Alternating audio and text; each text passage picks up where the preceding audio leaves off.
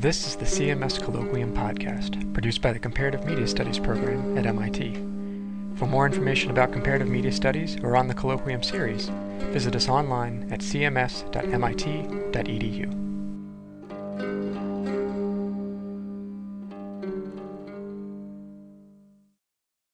Welcome to today's CMS Colloquium, Ambig- Ambiguity, Process, and Information Content and Minimal Music, which is, the talk will be delivered by Michael Cuthbert, who uh, is an assistant visiting, a visiting assistant professor of music at MIT. He's worked extensively on 14th century music and on music of the past 40 years. He's a recipient of the Rome Prize of the American Academy, and he earned his PhD from someplace also in Cambridge. Uh, i.e. Harvard, uh, in 2006. So with that said, I'm going to turn it over to our speaker. Um, so one of the, I'm going to speak from over here if you don't mind, because that's where my laptop is. Uh, one of the unquestioned truisms of today is that we're bombarded by more information now than at any time in the past. And we see this assumption throughout popular interpretations of culture, whether, or just in our daily lives, whether it's a group of middle-aged managers um, gathered around, wowed by the newly hired whiz kid who's the only one who can set up the database, or um, whether it's a paper I saw analyzed in the New York Times on the increasing complexity of, um, of television show plots in today compared to in the 60s and 70s.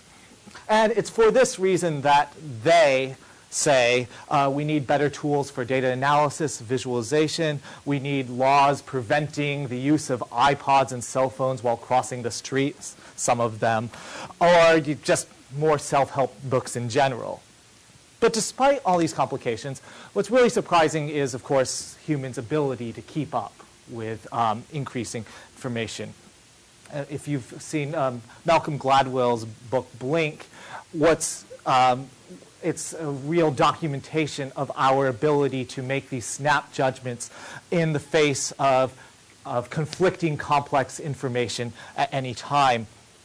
And it's also, in its bestseller status, a testimony to our fascination with our own abilities this way. And of course, music has not at all been immune to uh, perceived or real increase in complexity a complex score from uh, around 1750. Don't worry, you don't need to read any music uh, for this talk, but I'll, I will put some up. Um, from the 1740, 1750, uh, really can't hold a candle to uh, what's considered a complex score in the early 20th century. Uh, Stravinsky's Rite of Spring. This is a subset of a score that's about three times the length. Or to say nothing of more recent scores. Here's a piece by Brian Ferneyhough in the early 70s, Time and Motion Study 2, where if you can read music, you'll probably say that that's almost uh, illegible music. Um, and this is an entire score to be played by one performer, one cellist, who, in addition to having completely independent parts for the left and the right hand, has independent parts for um, each of his or her feet, these little things that control the pedals, and wrist monitors, and then later uh, we'll have to sing with the microphone on the throat at the same time. So all these things are continuing. But what I want to really talk about today is the counter movement in music. And this has been the movement since about the early 60s of increasing, increasing simplicity. And the idea that a counter movement would counter any major um, any major development isn't that unusual. Perhaps what's unusual is the reception that the move toward greater simplicity has had and the way it's captivated many people um, and held their listening attention. And this movement towards strict simplicity in the 60s really is also based on a return toward more consonant, um, more harmonious, we could say, sounding music, highly amplified instruments, and repeated strongly rhythmic lines. So despite the fact that in many ways this movement, the greater complexity, is successful, the counter movement, minimalism, as we'll call it, um, has been greatly more successful. And its influence has been seen throughout not only classical music and classical compositions, but rock composers, trance, um, disco, da- uh, many dance movement forms, and also is one of the more ubiquitous styles for soundtracks of films today. So, what is it about minimal music or minimalist music that could hold the attention of we who have been called the most distractible generation ever? Today, I'm going to argue that there's an underlying complexity in a lot of minimal music, which is based on ambiguity. And these, many of these types of ambiguity are things that we can perceive, oh, sorry, that exist in other repertories, but which aren't nearly so easily perceived. And by stripping away many of the other layers of, um, of distractions, other layers of signification from the music, we, we can see ambiguity in minimal music that we would never have noticed before. So I want to present this and then maybe at the end or in the discussion talk about ways that we can hear and perceive such ambiguity in other music, maybe music that's more familiar. I know not everybody um, does come in, comes in with a really strong knowledge of this music, so I thought I would just play um, a minute or two of a piece of minimal music. And this is one of the seminal works by Philip Glass for his ensemble, Music in Fifths. And fifths are a consonant interval, uh, generally speaking, prohibited in most common practice 18th, 19th century music. So we'll just listen to the opening.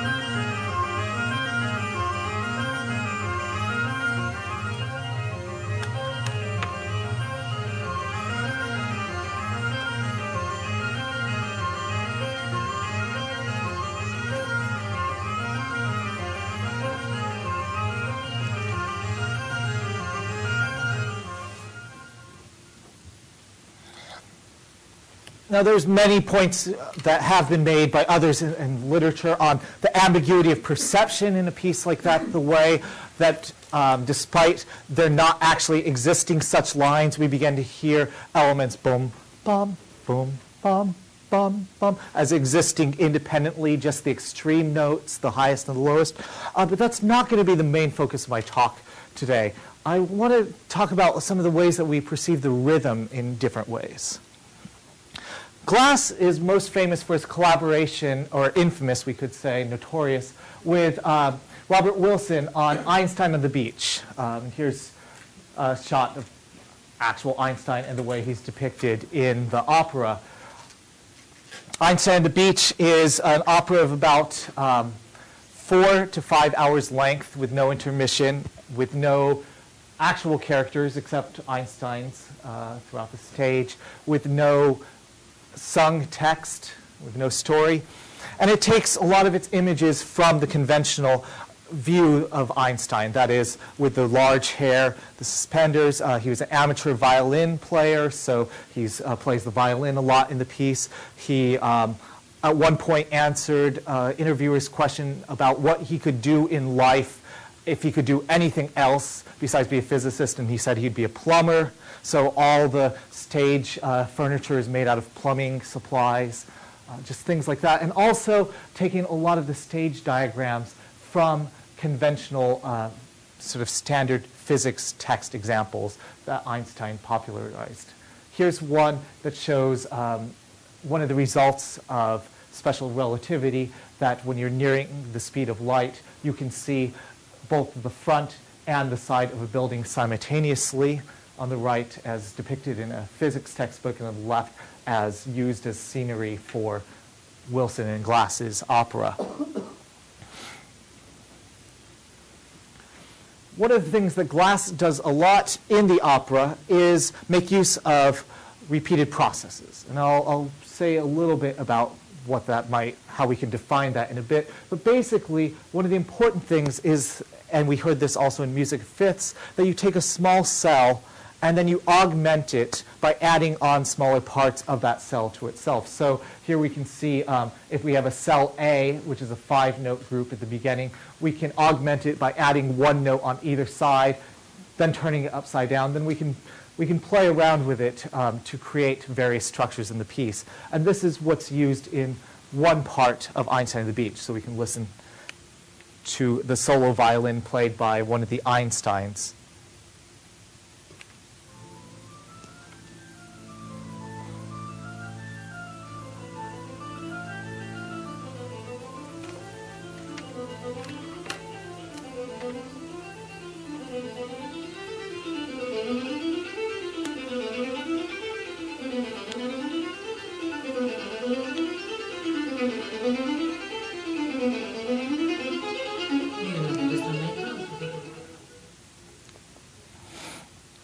Another element that's used throughout um, the opera that is also introduces a lot of ambiguity in how we perceive it is the use of two different motives or two different sort of rhythmic cells, rhythmic and melodic cells of different length, which are played against each other. So here on the left we have a three-note cell, ba da dee da da dee da da dee, which is played against a four-beat cell, ya da da da dee da da da one two three four five six seven eight one da da da da da da da one and two and three and four and etc. And when these two cells are played against each other, it takes 12 beats, the uh, least common multiple of the two, in order for them to line up again. So you end up either hearing the bottom, the bottom cell as the base cell, above which the other cell destabilizes it. Or we can hear the top cell as the stable cell against which the bottom one is a destabilizing influence throughout the course of, say, a 20 minute, 30 minute passage, which contains nothing but one or two cells played against each other, you're going to choose one to hear at at a certain point and another to hear at another point. And when you return to the opera for another listening, you're likely to choose other um, sort of paths of listening. We can listen to this in um, the first section of Einstein on the Beach. What you'll hear is the bottom three note cell played 16 times, and then see if you can follow how the top cells interact with it in a constantly shifting manner.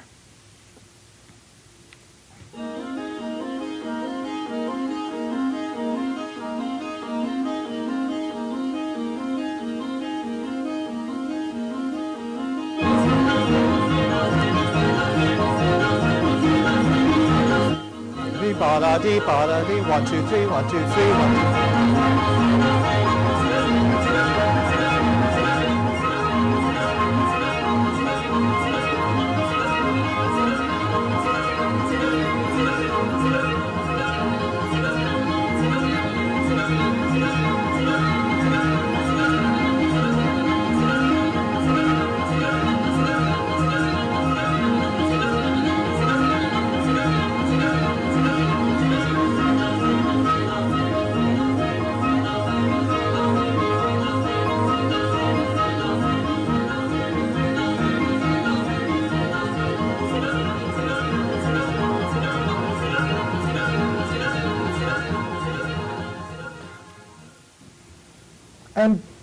Another unusual element to spring up and also to give you another picture of the piece is just the amount of conventional repetition of unconventional material so that the text, a nonsense text in the following scene will just be repeated over and over. And this is uh, the prematurely air-conditioned supermarket scene.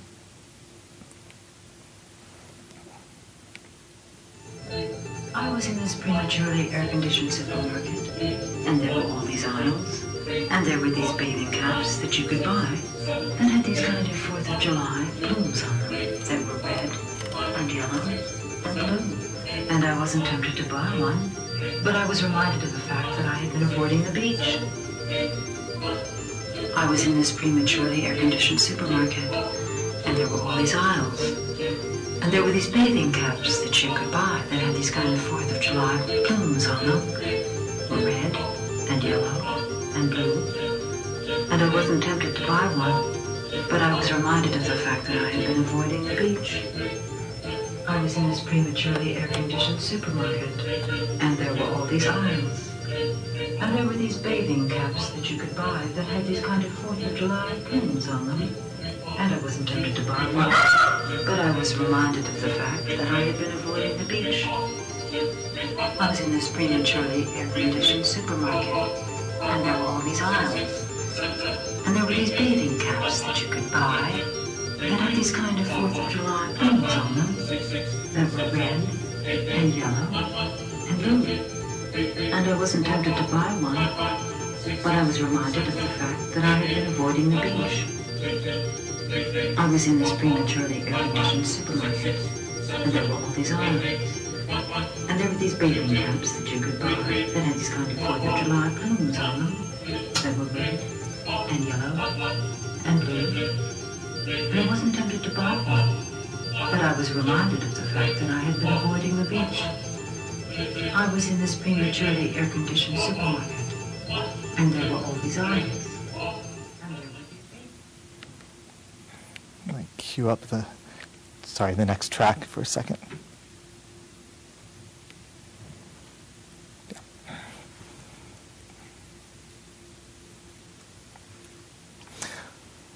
One of the moments that I think is most intriguing about the way music in Einstein at the Beach and in other minimal music differs from conventional uh, Western music is the ways that people can disagree on some of the most fundamental aspects about what's happening in a piece. I'm going to do a little experiment, if you don't mind helping me with. I'm going to play a passage from, uh, from Einstein at the Beach from a section called Knee 2. And after a couple seconds, I hope you'll find that there's um, a regular kind of pulse or beat or whatever you want to call it that you might tap your feet to. Um, you know, it's not really toe tapping, but it's something you could. If you wouldn't mind just sort of tapping on the, um, with your hand instead of with your foot on something, what you feel the beat is when this happens. And it's going to change over time, so you're going to have to make some adjustments, but just, uh, it's interesting experiment. Here we go. It's going to begin with a little introduction, then you'll hear the beat become regular. Right there.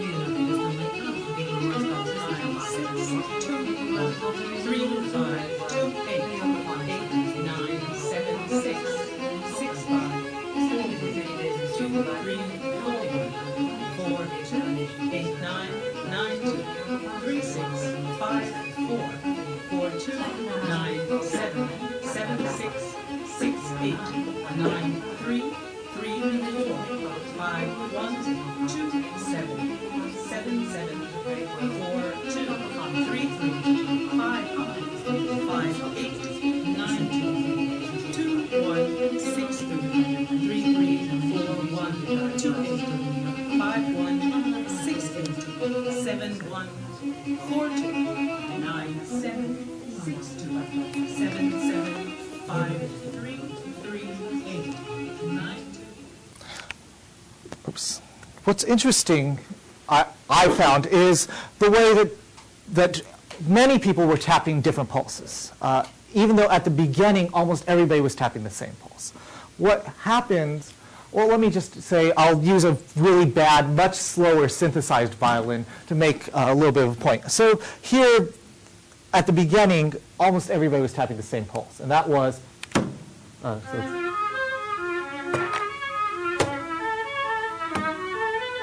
One, two, three, four, five, six. One, two, three, four, five, six. One, two, three, four, six. And that, that basically everybody could agree on was somewhat um, the, the, the principal pulse.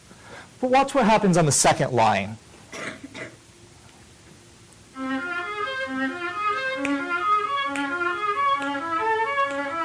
Or,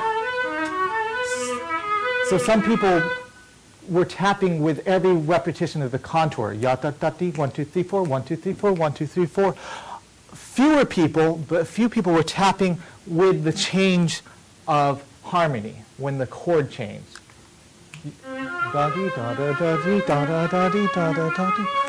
Especially at the faster speed, people were more likely to tap on that. And then with the next one, the difference between the tapping speeds became even more pronounced. Some people thought that the piece was continuing to get faster because they were tapping each one of the three pulse repetitions of contour on the third line.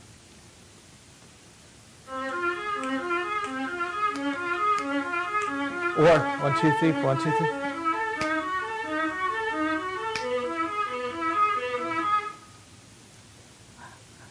And so, depending on which of these two pulses you chose, the piece could be heard as, um, as either a continuous speeding up or continuous slowing down in the speed. And there are very few pieces that are like that. And I noticed a couple people actually were jumping back and forth, like seemed pulled in both directions. By the fourth line, no matter what you tap, you have to tap faster because there's fewer notes per contour. There's now just two, one, two, one, two, one, two, one, two, one, two, one, two. Or if you're tapping per harmony change, there's now six instead of nine. One, two, three, four, five, six, one, two, three, four, five, six, etc. And then a very few people who were tapping along with the repetition of contour throughout tried to tap along at number five, one, two, three, four, five, six, one, two, three, four, five, six, one, two, three, four, five, six, and quickly gave up and had to switch to tapping at the change of harmony. So given, here are two different ways of hearing the beat, hearing the pulse, the meter of this part of Einstein the Beach. And one of the things that you can do once you realize that both of these options occur to most people is that you can consciously shift from hearing one to hearing another various parts of the piece. Uh, some of the anecdotal things I've found from presenting this a number of times, people with perfect pitch, that is the, the very rare musicians, maybe the lucky ones, who can just hear a note and tell you the name of it, almost always tap with the change of the harmony. I've only met one out of 30 people with perfect pitch who did that. Um, professional musicians tend to be split about 50-50. Non-musicians tend to favor tapping with the contour versus the harmony. And it seemed about here, about 75% of people tap with the contour and about uh, quarter the harmony. And then, of course, at the very end, I showed the sort of switch where most people who are tapping for the contour tap with the harmony. And this sort of equilibrium where you're being pulled in two directions is very fragile. All it takes um, is, for instance, one recording I have of this piece where there's very strong accents with the change of contour. One, two, three, one, two, three, one, two, three. Nobody hears the change of harmony as the important point. Similarly, later in the opera, you'll hear a chorus that's singing a continuous tone with each change of harmony. And this is enough to make many people start hearing the harmony as the paramount definer of beat and not the change in contour. So let's watch that section. This uh, video comes from uh, a documentary on Einstein of the Beach, so I forgive, please, the voiceover at the very end, but it's worth continuing to the end. And see if, see if you can choose to hear maybe a different beat than you did last time or hear more strongly one beat or the other. Sorry. So, uh, just give it a couple seconds.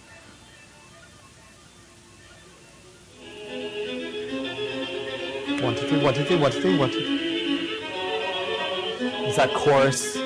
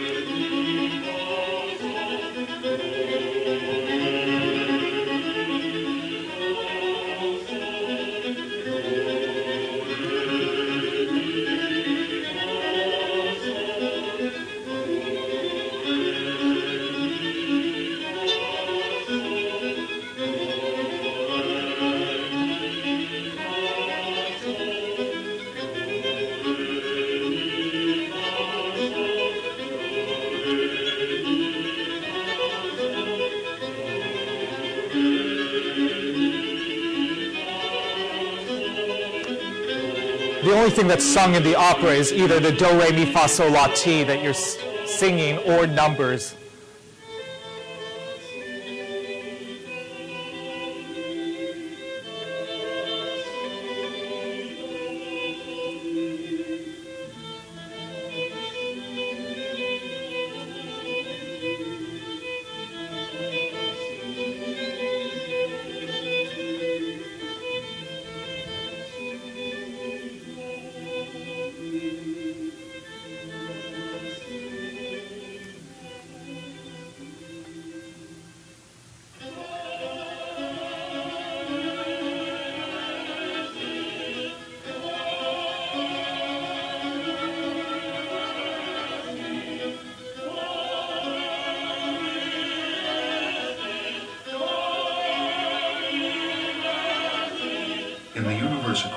Einstein, everything that happens has a reason, even if we don't know what it is.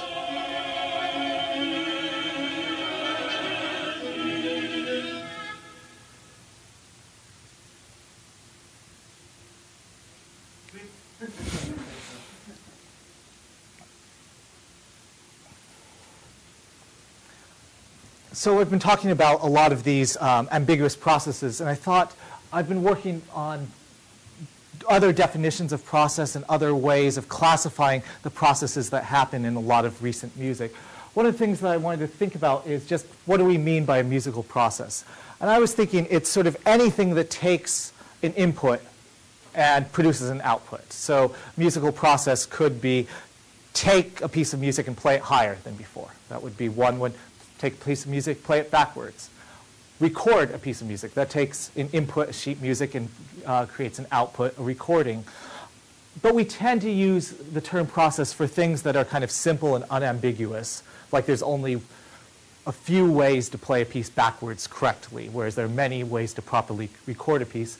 And one where the thing that you get out at the end you can use as the input for the next round of a process. So that, for instance, add one note to the melody. You can then take the melody that you get out and add another note to it. And so we uh, think about this in music quite a lot. We can kind of condense the steps of, you know, take a five-note piece and get a six-note piece and a seven-note piece and an eight-note piece, etc., all, um, all in a row. So I'm interested in pieces that work entirely based on certain simple processes. Here's one piece, a rather well-known piece by composer Steve Reich called Clapping Music for Two People Who Can Clap. And it consists of entirely two processes. One, it might not even be a process at all. Just repeat the thing that you took in. So you take something, and one player just repeats that throughout. The other player does some repeating. First off, repeats what the other player is doing. But sometimes shifts all the notes one note to the left. So you take the note that's um, sort of at the beginning and you put it at the end, and you shift everything else over one. So you get something like.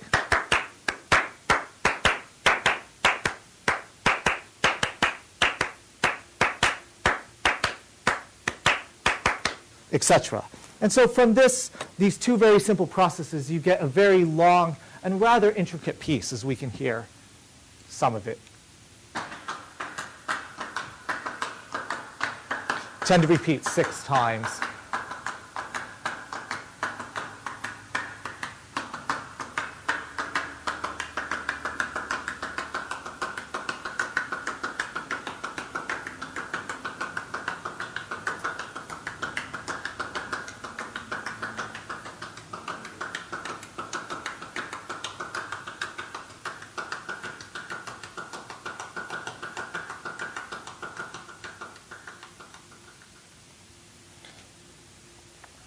And I have divided, I found it useful to divide all processes really into two types.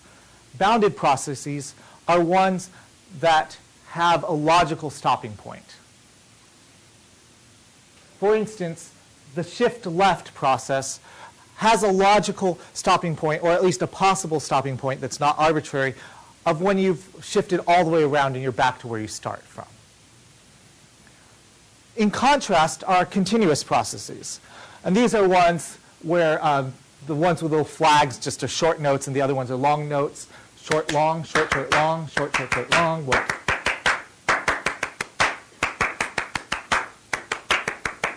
There's no logical reason for me to stop at 7, except for time reasons. Um, and so this is a process that can go on forever. And you'll see most of the things I call additive processes, where you add something to what comes before, are continuous. By contrast, subtractive processes, where you're taking something away every time, really tend to be bounded because there's no negative number in music. You can take things away until you reach nothing, and then you have to stop or at least do something else. Here's a famous piece that uses a continuous process. This is, the, this is from the musical offering. Uh, it's an infinite ascending canon. What you do is, by Bach, you play the piece, and when you end up at this point in the piece, you go back to the very beginning, but now you're one note higher than you began. Uh, sorry, yeah. So or you go back, sorry, you go back to the third measure and you start all over again. So you can hear in some ways how this can go on forever. Oops.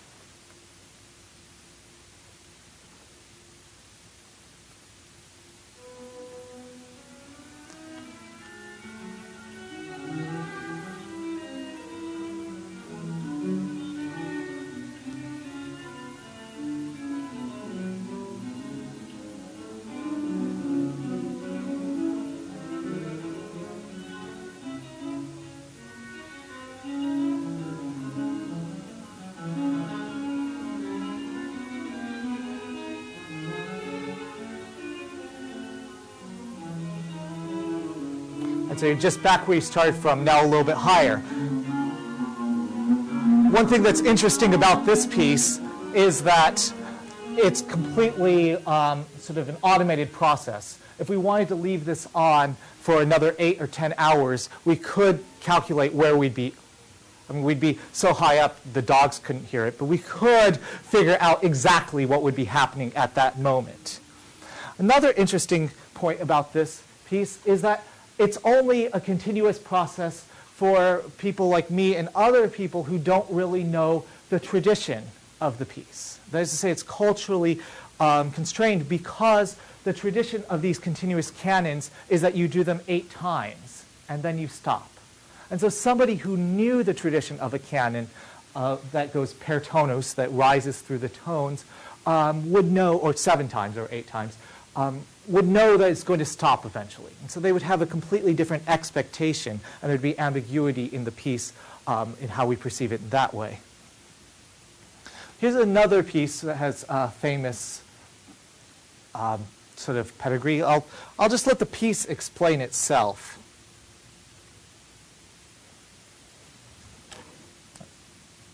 Different from the one you are in now.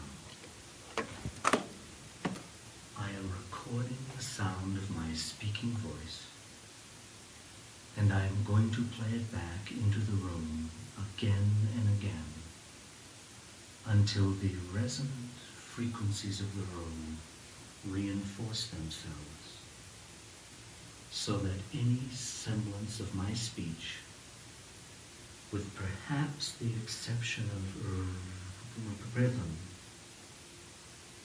is destroyed. What you will hear then are the natural resonant frequencies of the room articulated by speech. So he records himself and then plays it back, and each time he re-records what happens.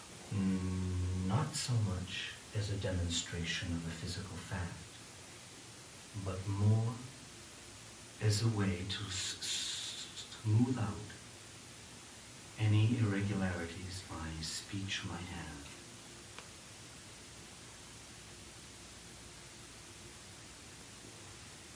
And then we can hear what happens when this am sitting in a room the second time through. different from the one you are in now.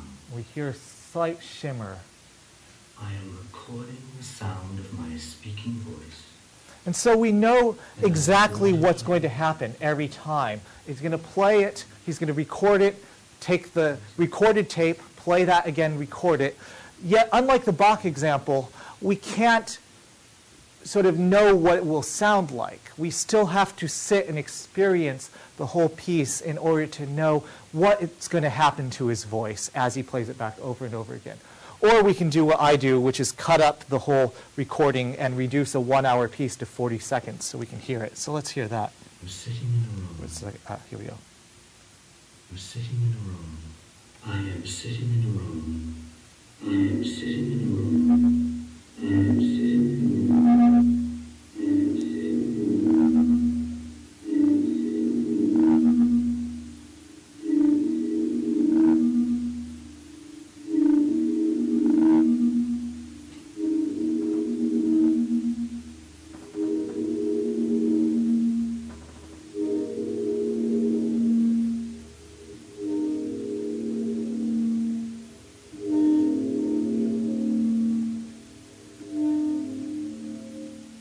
Of shortcut is uh, generally frowned on by almost all the minimalist composers, but sometimes you just have to do it.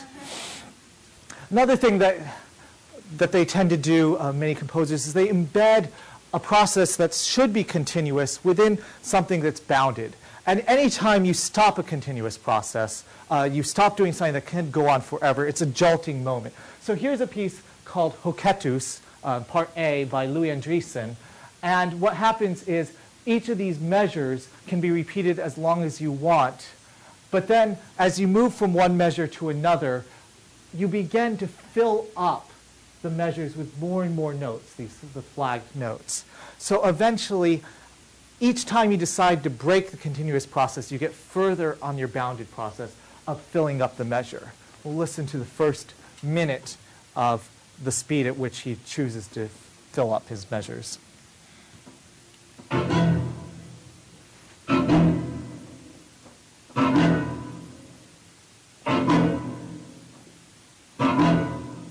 This is all the first measure.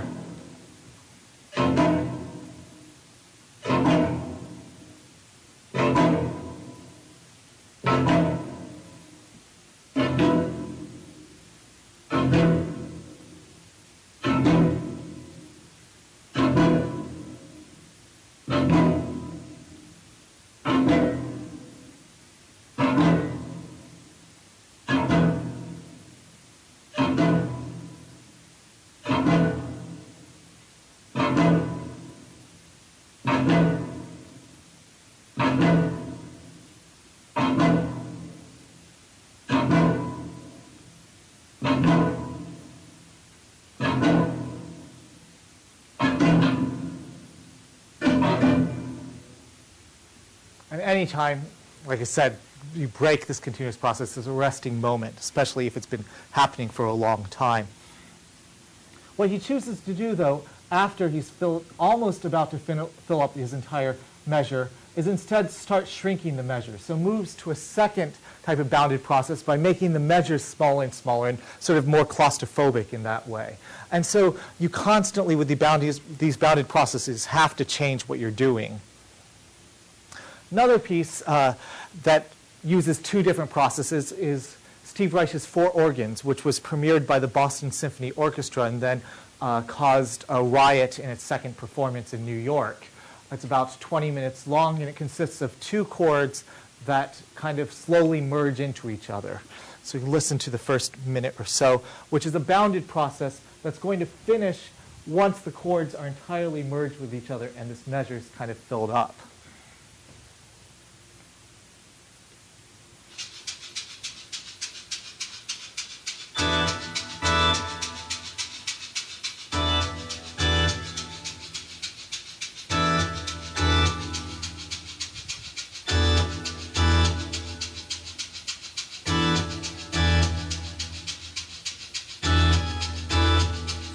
Two.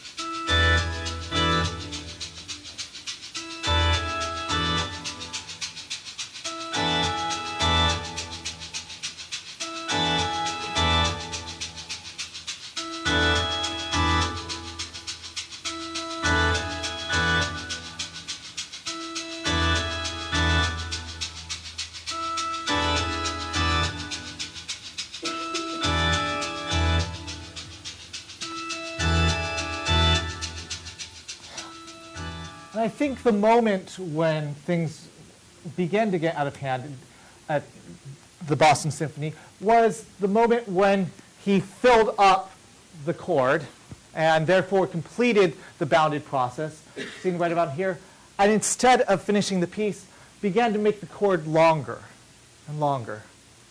And there's something I think about the way you can scare a listener is by setting up a long process and then showing the listener that you're willing to complete a long, long process. And then say, but now we have one more process for you, and it's infinite in length. It's a continuous process.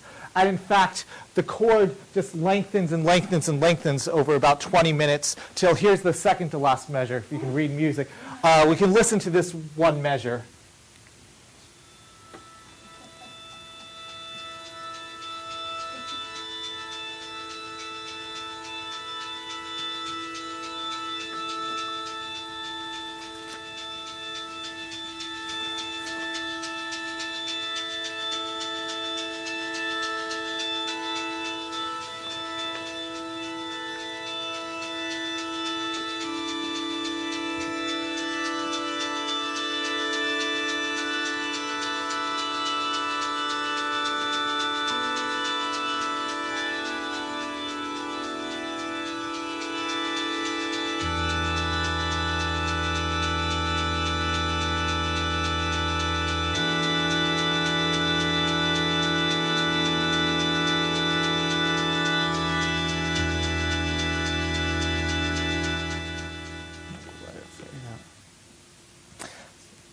Also been interested in, are there any ways that we can think of other repertories as having bounded and continuous processes and the way that we think of switching from one to another as being sort of arresting or surprising moments uh, in music or in other arts. And one of the ones that I came up with that I think just works really well is a movement from a Beethoven symphony. This is the Seventh Symphony, third movement, which is um, perhaps people would have seen labeled in their book as in their programs as scherzo, or maybe they'd recognize it um, as scherzo is a kind of fast triple time piece, dance-like. And you can hear the opening that people might have heard.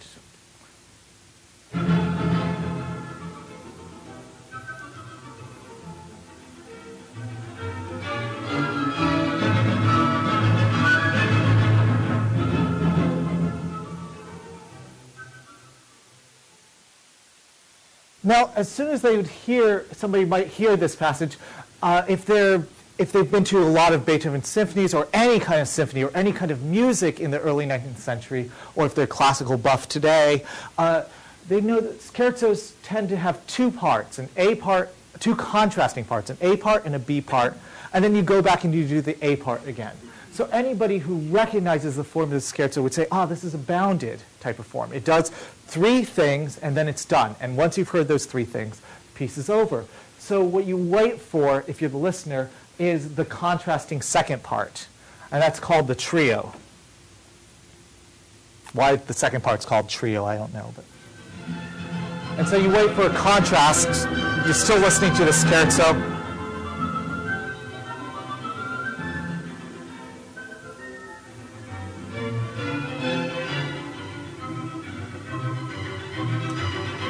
Doesn't seem to happen yet.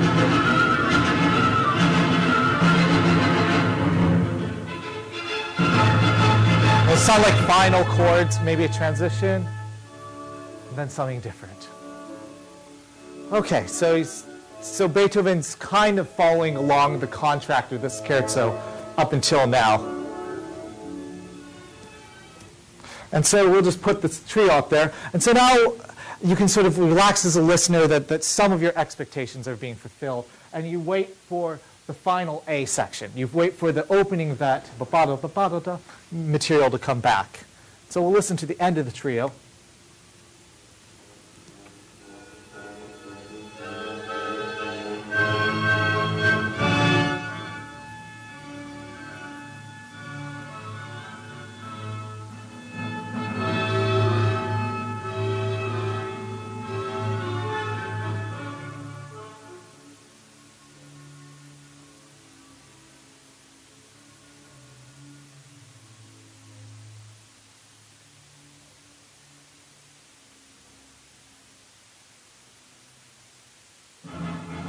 And then, ah, he's sort of finished the contract with the listener by writing a scherzo that you're going to go back to the beginning.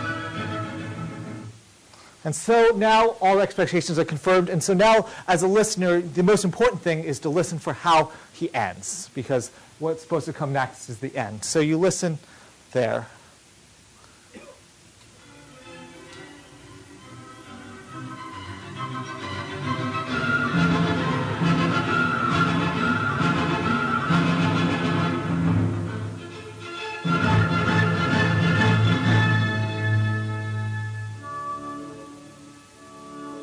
So what's that?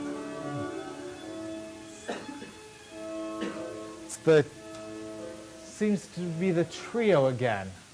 And so now we have sort of this, this expectation, sort of what the piece is supposed to do, a bounded form piece that's kind of continued beyond its expected length. And we saw that with the Andriessen Hoketus, um, and Beethoven does that here. And so now as a listener, you don't really know what to expect. And so there's kind of a heightened moment.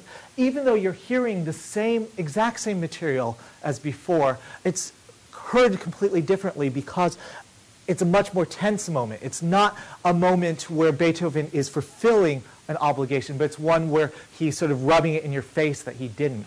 So you, you keep listening and you try to figure out, well, where, where's the trio going to end? What's it going to do? So if you listen to the end of the trio,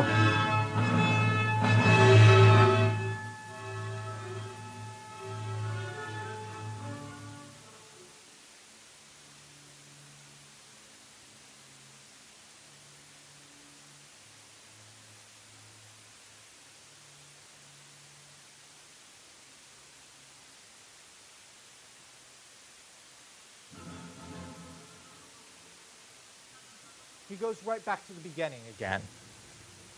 And so he puts on a third scherzo. At this point, I don't know, but as a listener, I get tired of sort of being on edge, of not knowing what's going on. So I just assume that, look, what he's doing is kind of a continuous form piece. He's just alternates scherzo and trio until he decides to make a big change. And so I'm going to put my expectations, you know, sort of throw my money into the idea that he's going to do trio three right after scherzo three. And so I feel pretty smart about myself when at the end of scherzo three I hear this.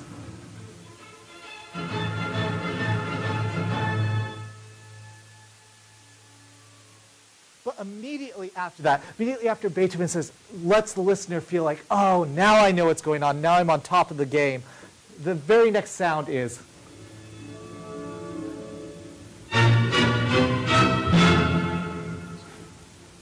So it's sort of only at the moment where you feel like, okay, now I know that the only thing the piece can't do is end, it ends. And I think classical composers play with these ideas of expectations of form and boundary and transgressed boundaries more than we give them credit for. I want to um, end with a few more brief points about uh, sort of, I said something about information content, and that is that sometimes these minimal, these simple minimalist pieces are actually get really complex. Here's a piece called uh, Les Moutons de Panurge by Frederic Rzewski. And this is how the piece looks on paper. Um, it has 65 notes. And the only thing you're not allowed to do is play all the 65 notes in a row. What you're really supposed to do is play note one, then note one, note two, note one, two, three, note one, two, three, four, one, two, three, four, five. So it's an additive form piece. The trick of the piece is that you play it very fast. 1, 1, 2, 1, 2, 3, 1, 2, 3, 4, 1, 2, 3, 4, 5, 1, 2, 3, 4, 5, 6. And you play it with a large group. This would be a good sized group to play this piece in. And, if, and it's better, he says, with amateurs. Because anytime you make a mistake, you're not allowed to get back with the group. You have to keep playing your own solo a little bit off from everybody else. If you go 1, 2, 3, 4, 5, 6, 7, 8, 9, 1, 2, 3, 4, and shoot, I was only supposed to go to 8. Well, now you're going to be one note behind everyone for the rest of the piece. So we listen to the opening. It sounds like a rather straightforward piece. Here's a percussion group. 4, 5, 1, 2, 3, 4, 5, 6, 1, 2, 3, 4, 5, 6, 7. 1.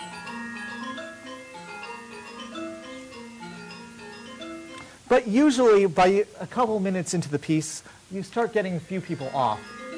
And so we're going to hear the first person get off in a second.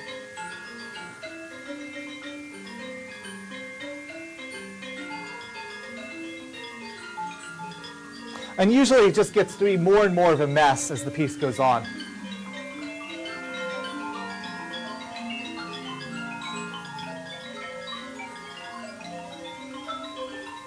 The surprising thing might be that the piece is really not that much, much of a mess. You don't know the piece very well. This might be, most of you, the first time hearing it, but you can probably tell when somebody's back at the beginning again, where, the, where a lot of the instruments are. If you can read music, oh, I, yeah, I see there that, that da, section. And so actually, even with eight or ten instruments all playing different parts of the piece, it's actually pretty clear what's going on. Rzewski sort of creates this by making it so that um, there's only 15 places in the piece where if you hear two notes, only two notes, it could be two places. And almost nowhere, if you can just hear three notes of an instrument, it uniquely identifies where in the piece you are. And that's not true for most classical music. And if you hear four notes, you know, you always know where you are, five notes. And so it's like the piece has every instrument in the piece has sort of a homing beacon on it, or GPS or something that's telling you where they are within the piece, and you can't not hear it. Here's another piece that does the same thing. It's a, another infamous uh, piece from probably around 1890 by Satie, Vexation. Uh, it's a straightforward piece. You play this melody down here.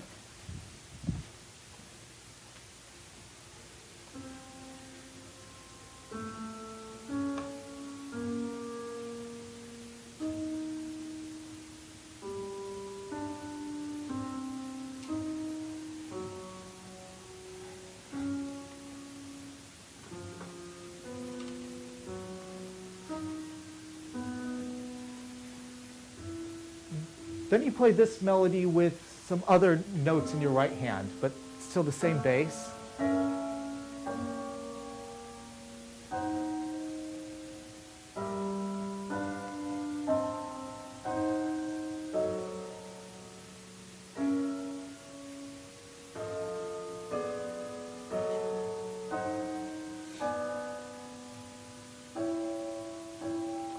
Then you play this melody again. And once you're done playing this melody, you play it again with some other notes in the right hand. And once you've done that, that takes about, I don't know, two or three minutes, you just um, do the whole thing 840 times over the course of 24 hours uh, without break.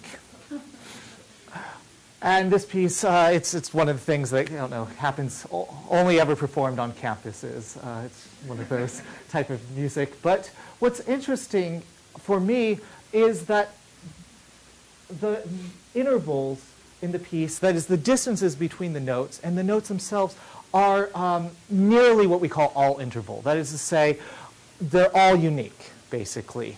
So if you hear one interval, you know where you are in the piece. If you hear one sound or two sounds, you know exactly where you are within the theme or within this four note structure. So again, it's another one of these pieces a four-part structure. So it's another one of these pieces that constantly has homing beacons that says, I'm at this part of the piece, I'm at that part of the piece, within this small section, but it tells you absolutely nothing about where you are over the course of the, of the whole 840 repetition performance.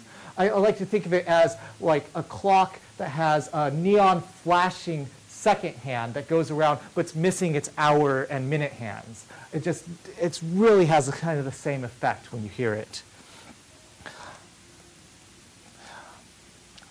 End by saying a little bit about um, sort of a new research area with me that I, I kind of find interesting, and I thought um, CMS might be a good place to do it because you guys, I think, probably know a lot more about this type of thing than me. And that is places in repetitive music, especially in opera, uh, with characters and things like this, where the characters hear that they're repeating. I mean, I'm, you know, we're. Uh, I'm interested in things like The Simpsons. When on, on The Simpsons, the, the family watches a lot of TV. How do you know when they're watching TV whether they're watching live action TV or a cartoon? They, they make a distinction in it with, with little subtle things, but there's signals that can tell you that within you know, the classical thing in opera is how do you know when a character is singing? Or how do the other characters know when somebody's singing? And this goes all the way back to the first operas, where maybe you do a more florid type of singing to signify your singing. Or maybe you say just before you sing, Oh, is the orchestra so beautiful? You acknowledge that the music is something you can hear for that moment. Um, and all kinds of wacky things happen, you know, when, char- when certain characters can acknowledge what's happening and others uh, can't. I think of um, in HMS Pinafore by uh, Gilbert Sullivan, how there's, there's one moment where the modern Major General recognizes the convent, or recognize, does not recognize the conventions of opera or operatic uh, music at the time. That is, when the characters sing, we go, we go, we go, we go, we go, um, he sings, but you don't go. The idea that all of a sudden he, he can't, uh, he, he sees what they're doing literally and not the gesture. Well, what happens when characters start noticing they're repeating? Or how do you show that somebody is repeating something when nothing else is, um, or when everything repeats? Or at what moments do you use this? So I thought we'd look a little bit at John Adams' Nixon in China for the last five minutes. Uh, this, for some of these various points. This is an opera obviously based on the visit of uh, Richard and Pat Nixon, Henry Kissinger to China to negotiate with Zhou Enlai, uh, Mao Zedong. And uh, it's another one of these CNN operas, they're sometimes called, probably by far the most famous. We'll look at a scene, two things happen here. One, first you'll hear the conventional, uh, how are we?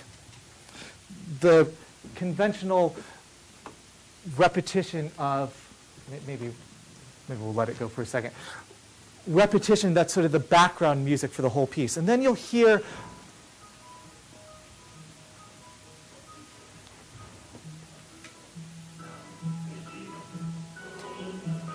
you'll hear this just repeated background, repeated lines.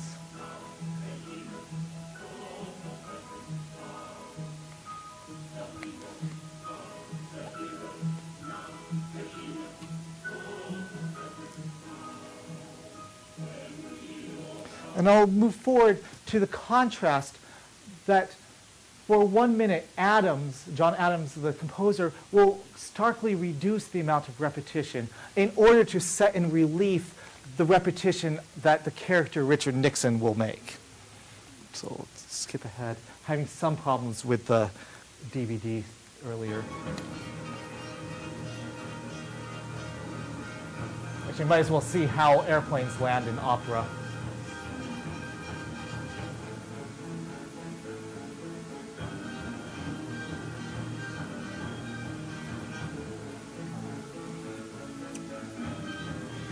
Fast forward a bit, but you can still.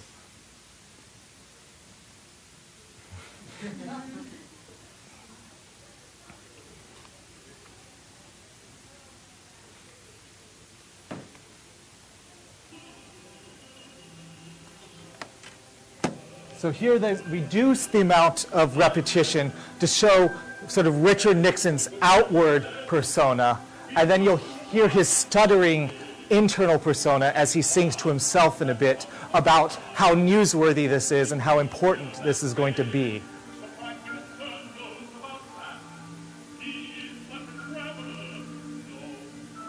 No repetition.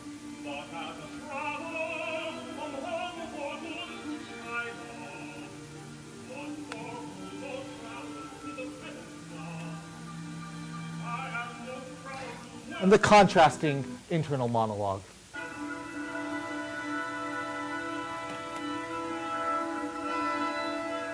And you can count how much Nixon thinks news is important.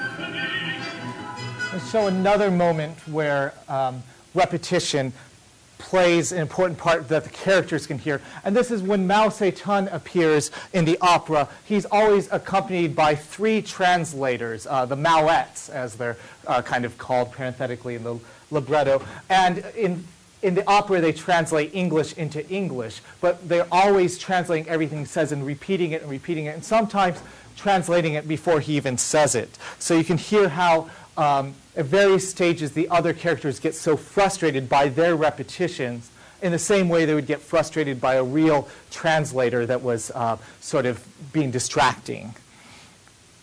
And uh,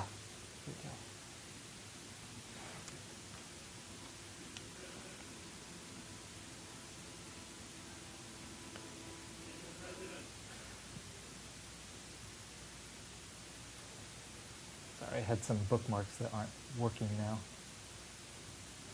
Ah.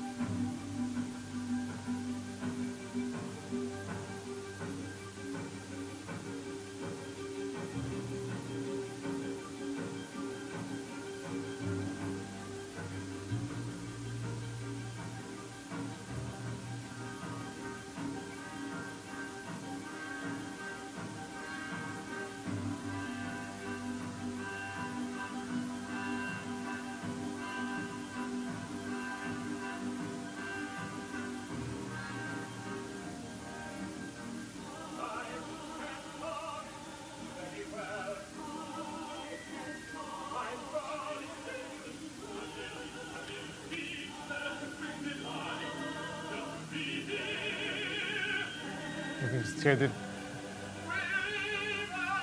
Then, as soon as he says something, they repeat it until the next thing he says.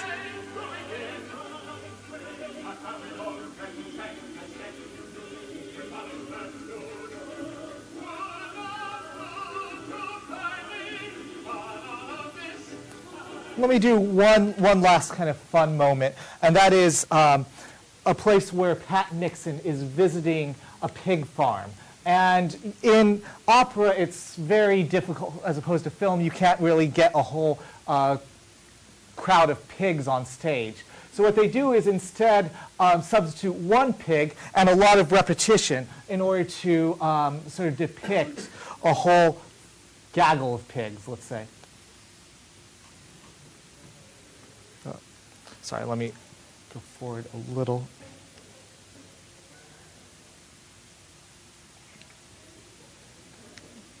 It's a very hard one to find.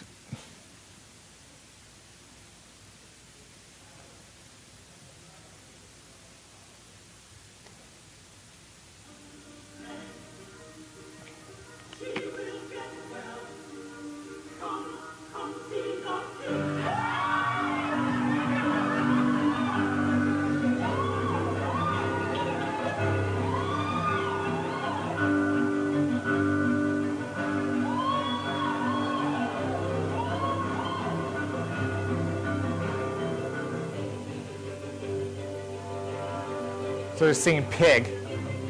Pig, pig, pig, pig, pig, pig, pig.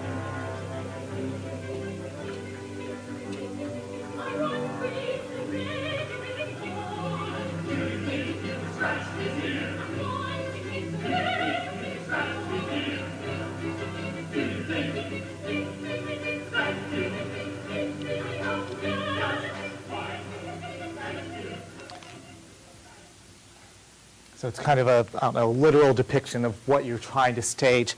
The very last um, thing I'll put on is the ability of when you've set up that repetition happens sort of without obeying syntax. That is to say, you just um, repeat whenever you um, want in the line, and you don't have to wait until the end of a sentence to repeat a line like Mozart would or something.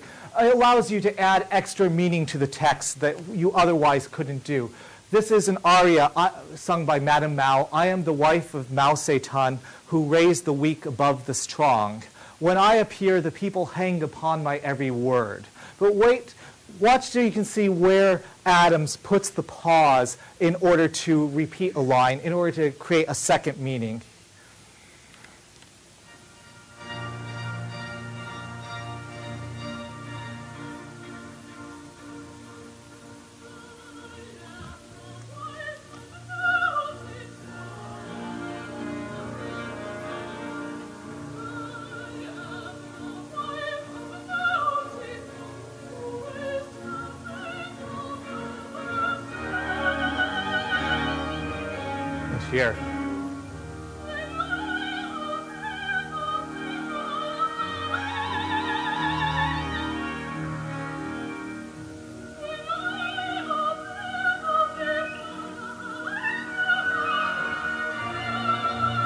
That the line becomes uh, when I appear, the people hang.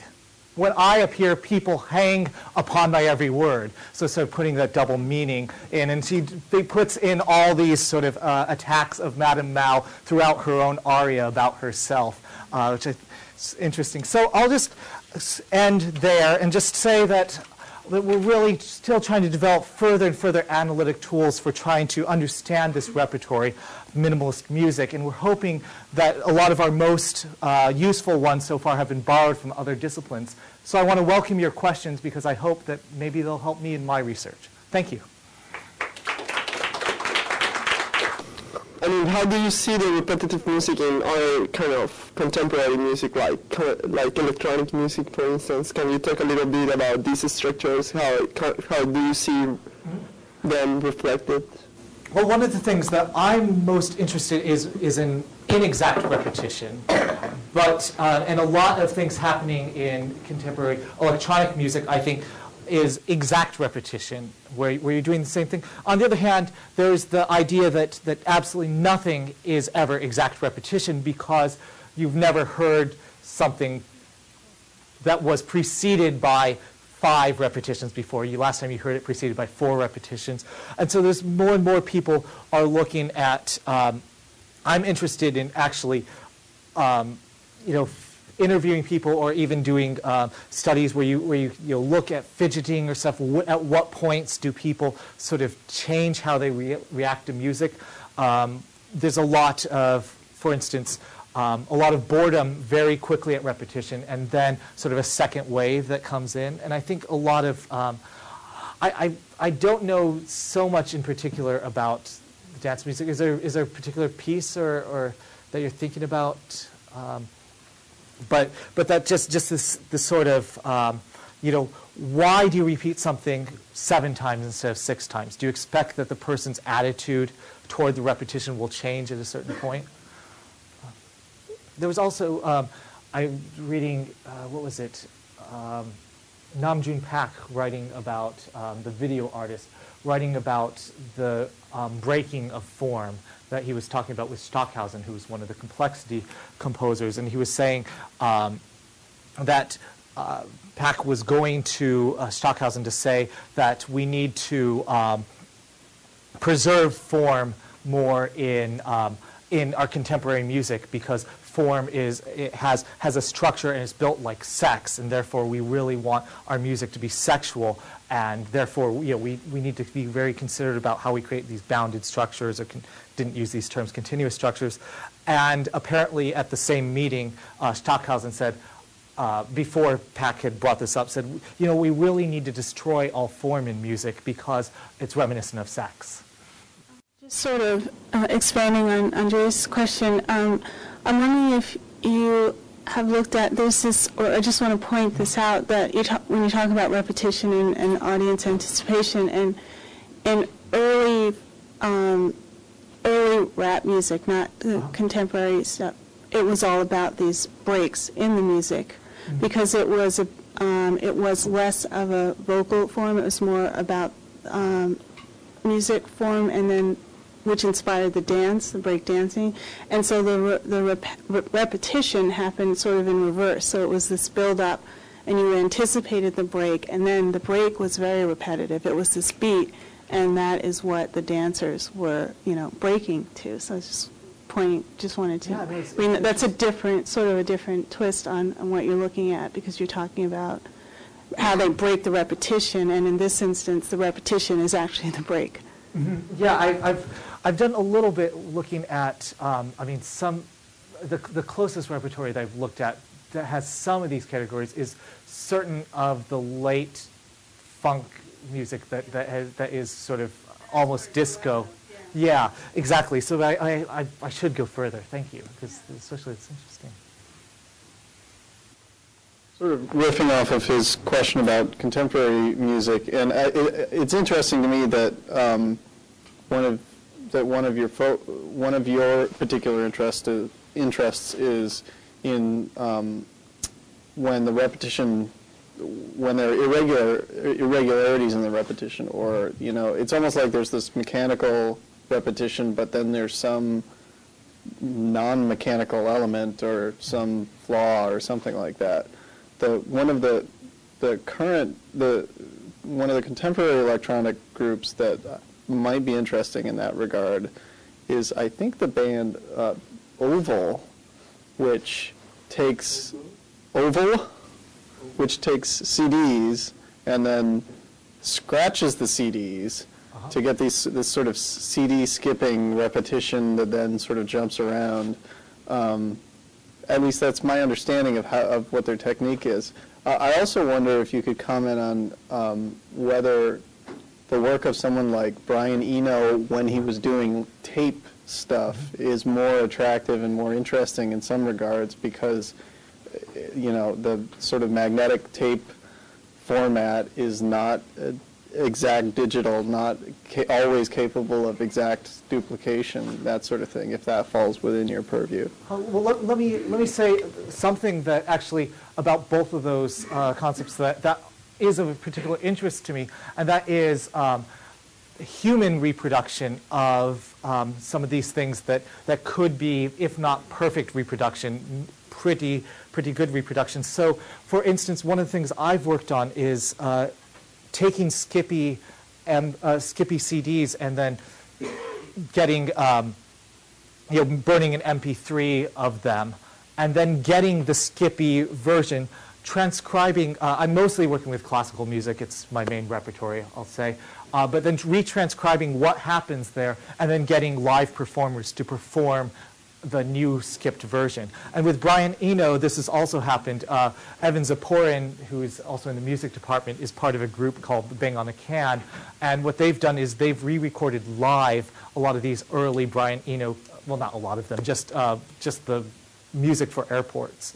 But, uh, and that, that's sort of interesting to me in sort of how can you recreate something that was never intended to be recreated in this format.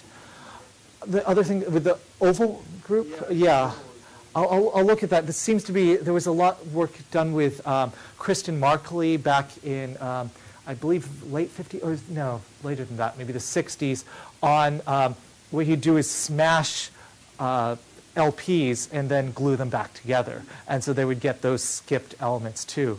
And so it's interesting to see this redone. I don't know if there's anything that's going to happen with iPods in the future or something Um, you mentioned you're more interested in sort of these irregular repetitions. Um, personally. but yeah, well, and I, I think that I too actually find that a little more at least interesting aesthetically. But I, I was thinking about the exact repetition. You mentioned, you know, there's a difference between the second and the 3rd And I was actually thinking about cell phone ringtones, uh, which are frequently either you can get like MP3 cuts that are actually just part of an MP3 of a song, or they have the sort of polyphonic, more electronic sounding ones.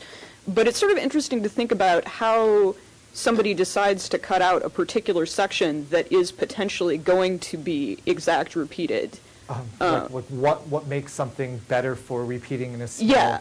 chunk? And, I mean, well, with the cell phone though, there's also the I mean, there's the utilitarian thing. You know what, I- you know what what's make we're going to make you more likely, I suppose, to run to go um, pick it up at that moment. But yeah, I I I wouldn't know about that. I know. I mean, just just jokingly with some uh, friends of mine who are professors over at the other institution uh, were wondering for certain of the, the Nokia cell phone, are you, where are you supposed to pick it up to fulfill the, the sort of the premise? Be it on ba, hello, or be on ba, ba, hello. Know, uh, myself not answering immediately because I feel like I'm, I'm interrupting the song.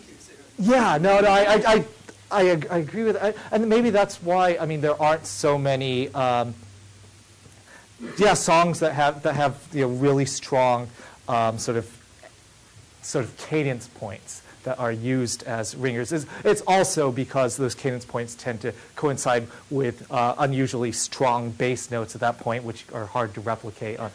So there are probably other practical reasons I wouldn't know.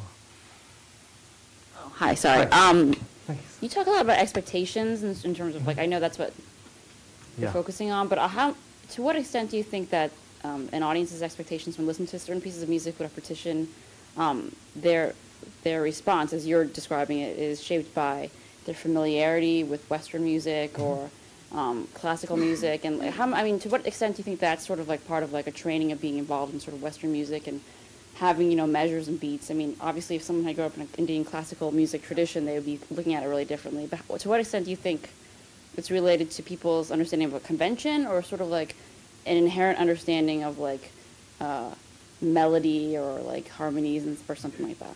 You know what I mean? Yeah, Sorry. can I, can I give you the, the short answer now and then maybe mull it over and see if I can find an exception? But I think entirely uh, shaped by what we know. I mean, you would have, perhaps, perhaps there's some pattern recognition that we all share that, that would help us, you know, like with the, with the,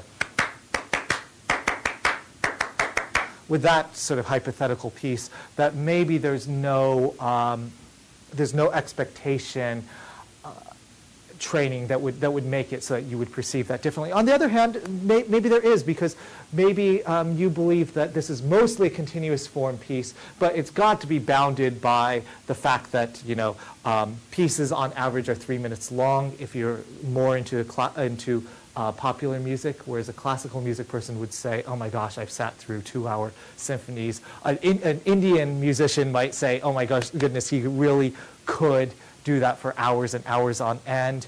Um, if it might have something to do with, you know, here at MIT, uh, we don't, you know, it's not. Um, I don't know, Kent State in 1969, odds are the speaker isn't going to continue doing this until everybody leaves three hours from now. So, we, but, but I think with, with the Bach example where I said, you know, if you're really into this, um, into this repertoire, you know that it tends to end after seven or eight repetitions, then that completely changes how you perceive it. Or um, with, the, with the Beethoven uh, excerpt, maybe if you, don't, if you don't know what a scherzo is, you're not going to uh, create the expectation that it should have ended at that point. And I think that, that moment is lost on a lot of listeners today, that sort of moment after the third part that it should have ended.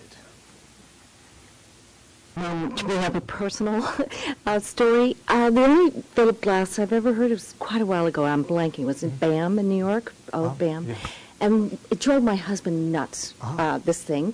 But about midway through the piece, everybody started getting up and milling around and talking. And it was a whole reversal of role. I found this really interesting from the standpoint of opera, in that usually there's so much tableau, there's so much going on the stage that you know the audience is rapt trying to get this sort of multi-sensory experience.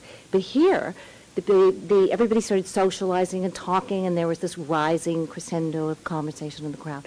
So one, I'm just curious was whether Philip Glass is ordinarily uh, uh, experienced like that, or whether it's just the BAM New York crowd that did this, and whether that repetition, in fact, releases the audience from certain sort of uh, trained expectation and you know attention span and so Yeah, forth. thanks, thanks for bringing that up. Um, Glass's early works, up until around 1977, 78, he very much encouraged that. His music was not at all played in, well, by music groups. It was all played um, in art galleries and things like that, where the ex- where the norm was to be able to mill, mill around, and that's how with Robert Wilson, whose plays, many of them went on 10, 11 hours, much longer than Einstein on the Beach, um, where he had already set up this expectation that people should be able to leave when they want. Uh, I haven't seen people like a level of conversation get that high. On the other hand, now these pieces are beginning to be treated like you know museum works, where people shush when somebody does get up, or you know people are paying, as opposed to you know nobody being able, wanting to go to hear these pieces. People are now paying hundred dollars to you know for that seat if the person in front of them stands up. You know the, just the change in how that happens. But glass, in, in many ways, I would think um, the music the music reception has gotten tamer. Uh, there's a more recent glass pieces. You're likely to you know sit down, not clap between movements, um, all that stuff. And at the same time, the the level of volume has dropped a lot. Um, I played everything far below the the decibel level that it was originally meant to be experienced at, which was much closer to a rock concert. Um, and as that's dropped, your ability to socialize with people around you without making so nobody could hear has sort of disappeared. By the way, was that was that did that happen to be um, Einstein in '92? Repetition in any way was it intended to free uh, the, the focused attention. That was. Yeah, I guess, I mean, he, he does say some things about, you know, well, it's nice that it's a particular type of music where you can go away from the music for a bit, literally or figuratively, and come back and basically find where you are. So that, that I would say. Yeah. That describes the experience that I had. Yeah, he doesn't. He, I, I talked with him about a year ago about this, and he doesn't seem to uh, agree with that as much anymore. But his repetitions have gotten much shorter.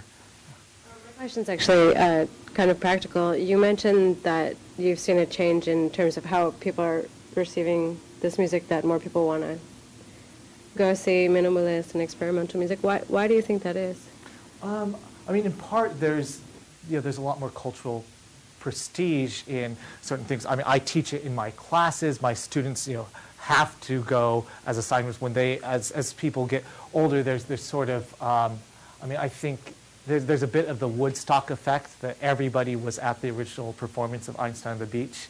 Um, so that, that would be some of it. I think also the, the music, uh, I mean, it's just gotten less um, sort of, it, it's, it's not as far out from what other music does now. I mean, we see, you know, you know, how does this relate to other music that we listen to, you know, in the in um, you know, to dance or to, um, you know, just as party music or or background. Uh, Einstein on the Beach, part of it was background for a Pepsi ad. Now, I think I think just we've we've gotten more. Um, we, have we've gotten so, so we our expectations for things changing after a couple repetitions has dropped so much from um, the Copland-dominated classical music world of the of the 50s and 60s. Short answer. I don't know if it completely answers the question, but worth thinking about. Talk a little bit about visuals because I know um, with the Philip Glass pieces, more and more he's he's really strong visual. Oh, I guess he's always had. I, I'm just becoming Yeah. familiar with his work in the last few years, but with the Nixon piece, it's obvious because they chose a particular event that was visualized. But I'm wondering at what point in the process does he start to think about visuals and how is that incorporated into the piece? Uh, I think now Nixon in China is by John Adams. No, I know. Okay. I'm just talking about those kinds of pieces in general. Um, well, in, in general, uh, uh, there, there isn't really a generalization. There's been a close collaboration with a lot of minimalist composers and, and other composers, not just minimalists, with uh, stage directors. In many cases, the director is either number one or number two in the production with the composer, and the librettist might be quite a bit further down. So, for instance, uh, John Adams' Nixon in China is perhaps more accurately the director Peter Sellars is Nixon in China. Uh, he sort of proposed the scenario to the librettist and to the composer and decided that it would be, for the most part, um, a realistic staging. Uh, the next collaboration, Death of Klinghoffer, was entirely an abstract um, set because it was a more tragic event. He wanted uh, the, the hijacking of the cruise liner Achille Lauro in 1985, and so didn't want um, people running around in stage in Hawaiian shirts and things while um, while the family of the of one of the people killed on stage could be in the audience. And so there was kind of that tension. Um, as far as as far as Glass's most recent um, worked with visuals on the theater, I don't know very much about it. I do know the movies, um, there's sort of three famous, important, well, one trilogy of, of glass collaborations with Gottfried Reggio, the Qatsi series, and, um, and those ends up also being a much closer collaboration with um, Reggio sort of coming up with the, um, with the images he wants to use in his film, Glass making music to go with it, Gottfried Reggio recutting the images to go with the music, things, things like that, which doesn't usually happen at all in film. I wonder what will come after minimalism. Uh, Post-minimalism. Post-minimalism. Uh, it, uh, it's basically um, sort of, uh, it's a, it's a trite answer, but, but it's very few works um, like the music in fifths that we heard at the beginning, like the four organs, are still being composed today. Works like um, Nixon in China are, uh, but to a lesser extent. Mostly people are interested in taking the repetition from minimalism um, and either going two, two major directions. One is there's a large religiosity uh, element of of religious post-minimalist music by composers uh, Arvo Pärt, uh, John Tavener, where, uh, where the repetition of minimalism is slowed down and that, instead of these incisive pulse, you have very long notes, um, often sung by choruses. So that's, that's a big stream. The, another big stream is represented by uh, people who want to merge more elements of I don't know, hard rock is sort of, but, but, but sort of uh, a, a loud rock-based ensemble with minimal music, often adding much more dissonant notes, so notes that are, um, you know, maybe adjacent on the piano, things like that. And so uh, these composers, uh, Michael Gordon, David Lang, um, I think of uh, I, I, don't know, I mean, the music I write, uh, lots of other people are really trying to bring in um, sort of uh, the accents and the dissonance from, uh, from the complex music we saw while also still keeping a pulse. And, and the, many people feel that the loss of pulse rather than the loss of melody is um, one of the things that, that drove uh, people away from classical music in the 20th century. I was actually wondering if you thought much about um, Andy Kaufman and how some of these ideas might translate to his performances, like if he goes on stage and reads The Great Gatsby. I haven't thought about him at all in this respect, but uh, I think, thank you. I'll, I'll just, so as you know when, not, when you haven't thought of something at all, comment, but thanks. So the glass I know best is Koyaanisqatsi. Uh-huh. And I've been, I've been sitting here thinking about the role of the visuals in Koyaanisqatsi. It was partially building on uh, uh, Tracy's question, which does have some repetition Mm-hmm. built into it. That is, there, there is a pulse to the images of Koyaanisqatsi, but there's not a literal repetition, and it, uh, as, as best I can remember. Very and very few. few of those images are repeated mm-hmm. in any literal sense. The, the pattern we're supposed to pick up on has to do with the editing and the camera movement and the mm-hmm. acceleration of, of motion in that as opposed to the specific images repeated. And, I, and I've been trying to think, is it, po- what is it about music as opposed to images that would allow us to recognize the repetition so quickly and so crisply, whereas I suspect it might take us a lot longer if we were doing repetition on the level of images that were structured in the same way to begin to pick even up the pattern Oh, to pick up the pattern, on the variation of it. Right, but, but the, the fact that an image has been repeated, I think we can pick up much, much faster than the fact that um, a note has repeated, just because images don't really exist in time.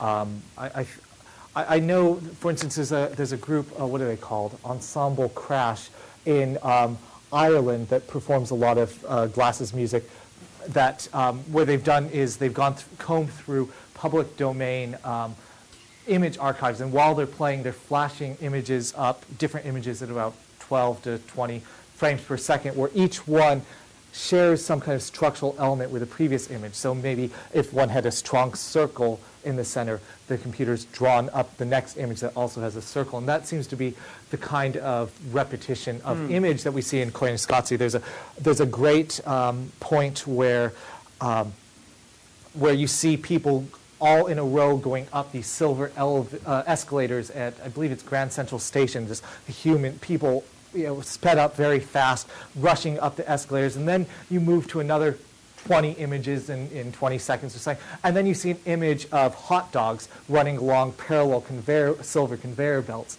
And I think conveyor belts, and there's, a, I think, a lot of um, expectation that you're going to you know, make those kind of connections there.